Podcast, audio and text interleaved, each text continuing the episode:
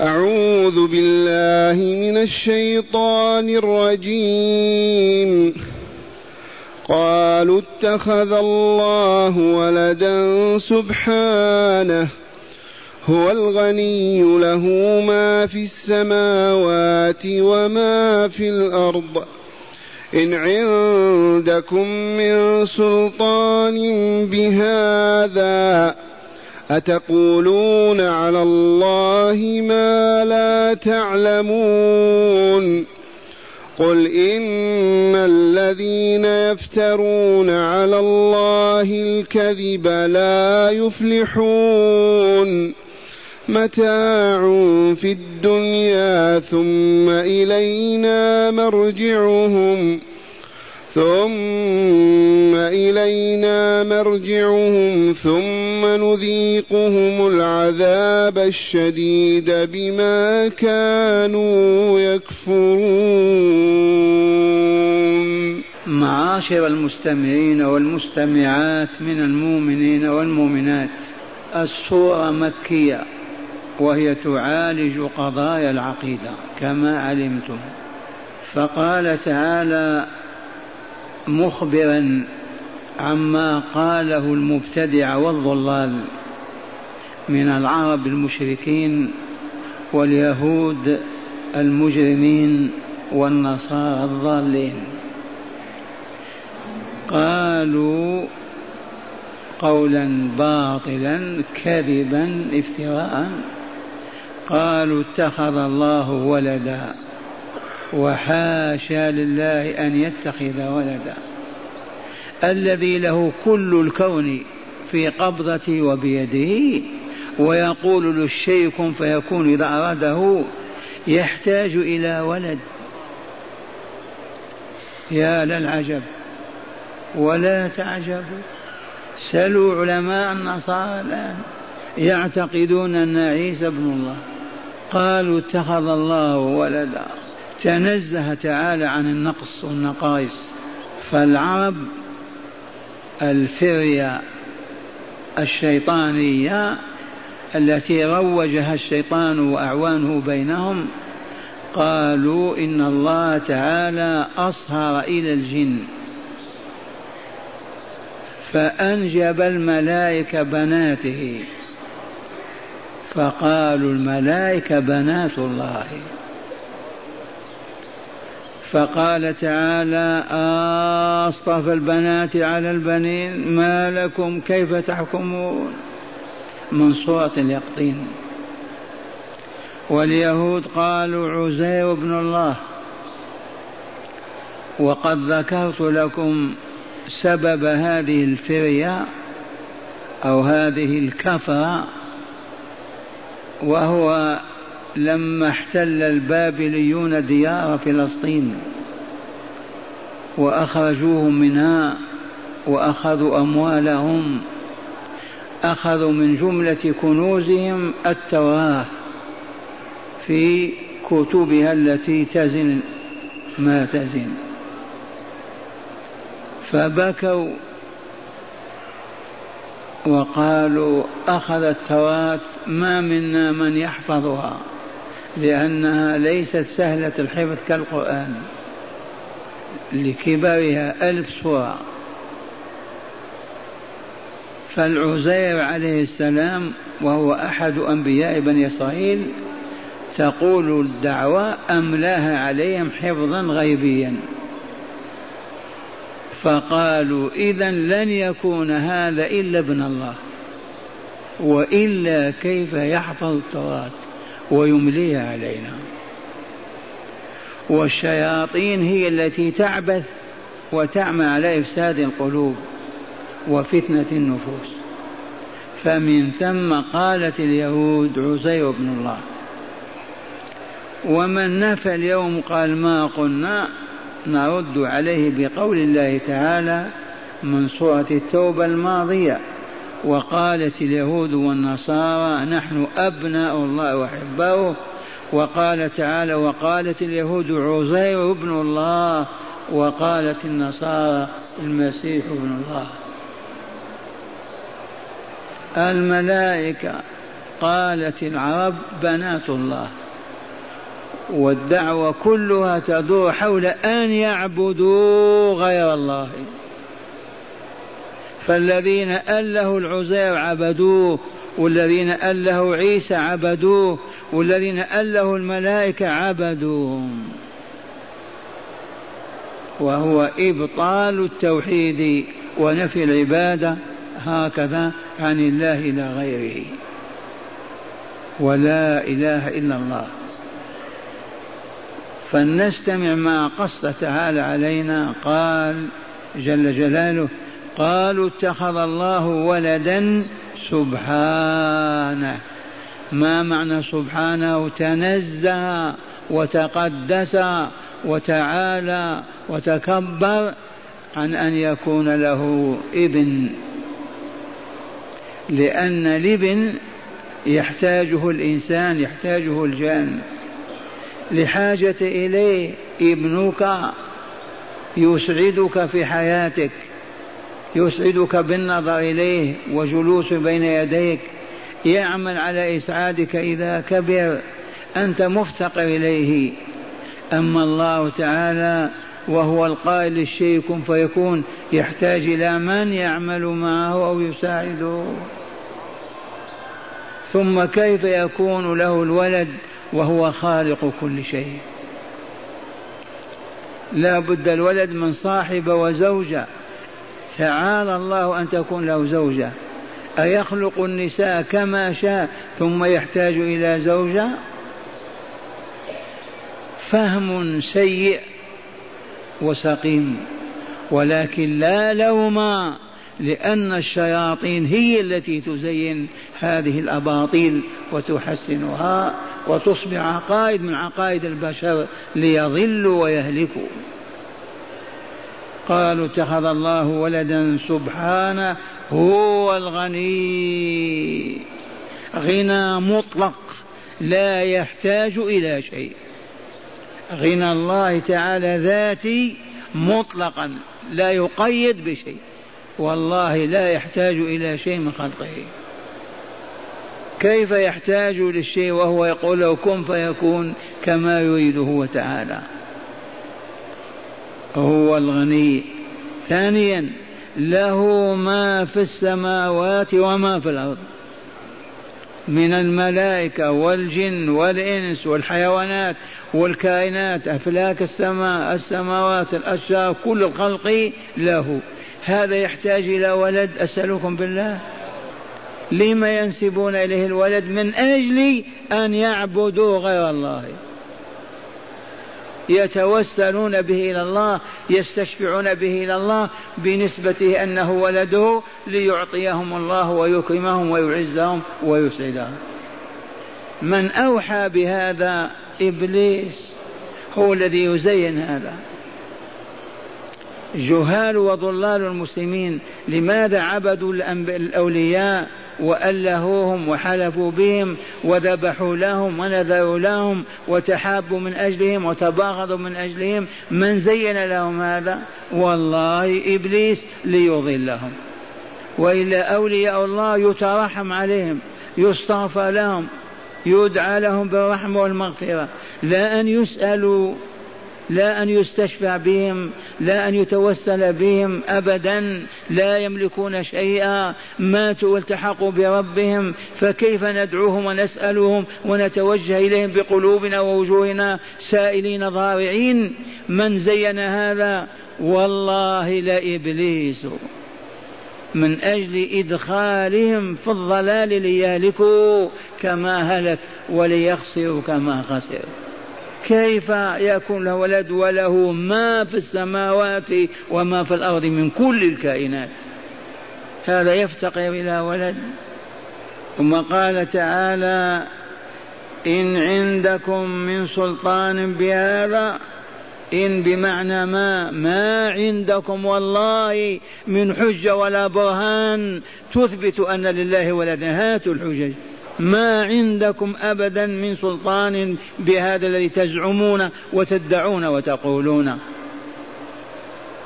لو قيل لليهود أثبت أن العزير ابن الله ما هي حجتك؟ ما برهانك؟ ما دليلك؟ ينكسر يا مسيحي يا صليبي لم تعبد المسيح؟ لم تكذب وتقول ابن الله؟ ما الدليل على أنه ابن الله؟ ما حجتك ما برهانك ما سلطانك في هذا ينقطع. عباد القبور عندنا نسألهم ما عندكم من سلطان من حجة وبرهان أن الرسول قال ادعوهم مع الله سلوهم اطلبوا منهم تقربوا إليهم اذبحوا لهم سوقوا لهم قطعان الغنم والبقر فإنهم يفعلون ويفعلون. والله لا وجود له. ما في حجة ولا برهان. ومن هنا لا يصح أن يعتقد امرؤ عقيدة إلا ببرهانها وسلطانها. ولا يعمل عمل ولا يقول قول إلا إذا كان معه الدليل الحجة والبرهان القاطع. أما بالأوهام والظنون والكذب فلا لا. هكذا يقول تعالى لهم إن عندكم من سلطان بهذا ما عندكم من سلطان بما تزعمون وتدعون أن الملائكة بنات الله أو أن العزير أو عيسى ابن الله. ثم قال لهم أتقولون على الله ما لا تعلمون؟ هذا التقريع هذا التوبيخ أتقولون على الله ما لا تعلمون؟ لو قلتم عن إنسان أو عن مرأة أو كذا ممكن يغفر لكم. قلتم بالكذب بدون علم. لكن على الله تقولون بالكذب؟ وتدعون أنكم تؤمنون بالله وتخافونه وترغبون فيما عنده وتتوسلون بالشرك إليه. كيف هذا؟ أتقولون على الله ما لا تعلمون؟ وفي هذه الآية معاشر المستمعين والمستمعات لا يقولن أحد كلمة عن الله إلا إذا كان له فيها دليل وبرهان. ولا يقول شرع الله أو سن رسول الله أو كذا لا يقول إلا إذا كان عنده برهان حجة وسلطان تثبت ذلك. فمن لم يعلم فليقل الله أعلم. لو سد هذا الباب لطلبنا العلم كلنا. لو أغلق باب العلم بدون علم القول بدون علم لا يجوز. والله لأقبل المسلمون على العلم. لكن ما دام قل ما شئت وتصرف كما تشاء إذا ما هناك حاجة إلى طلب العلم. ما فهمتموني ذي بربريتي. أقول لو أننا التزمنا بمبدأ إن علمت قلت وإلا قل الله أعلم ولا يحل أن تقول بدون علم لكان أحدنا مضطرا إلى أن يتعلم إلى أن يسأل أهل العلم ليعلم. لو التزمنا بهذا المبدأ لكن ما دمنا نقول كما نريد ونحدث بما نريد ونفعل ما نريد هذه حال تدعونا إلى أن لا نطلب العلم. هذا مأخوذ من قوله تعالى أتقولون على الله ما لا تعلمون. ثم قال تعالى لرسوله ومصطفاه قل يا رسولنا أيها المبلغ عنا قل إن الذين يفترون على الله الكذب لا يفلحون. يا ويحنا من هذه الآية. قل يا رسولنا المبلغ عنا إن الذين يفترون يختلقون الكذب على الله يقول الله له كذا أو فعل كذا أو أمر بكذا أو نهى بكذا وهو ما أمر ولا ولا ولا هؤلاء لا يفلحون والله لا يفوزون بالنجاة من النار ودخول الجنة الفلاح الفوز والفوز معناه أن ينجو العبد من عالم الشقاء النار ذاك المصير المظلم ويدخل الجنة دار النعيم. هذا الفلاح وهذا الفوز.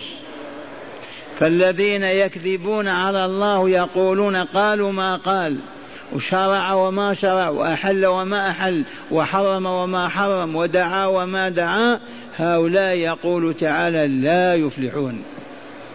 لأن الفلاح بيده لن يفلحهم. هكذا يقول تعالى لرسول أعلن هذا قل ماذا؟ إن الذين يفترون على الله الكذب لا يفلحون. فالذين يقولون عيسى ابن الله أو مريم ابنة الله يفلحون؟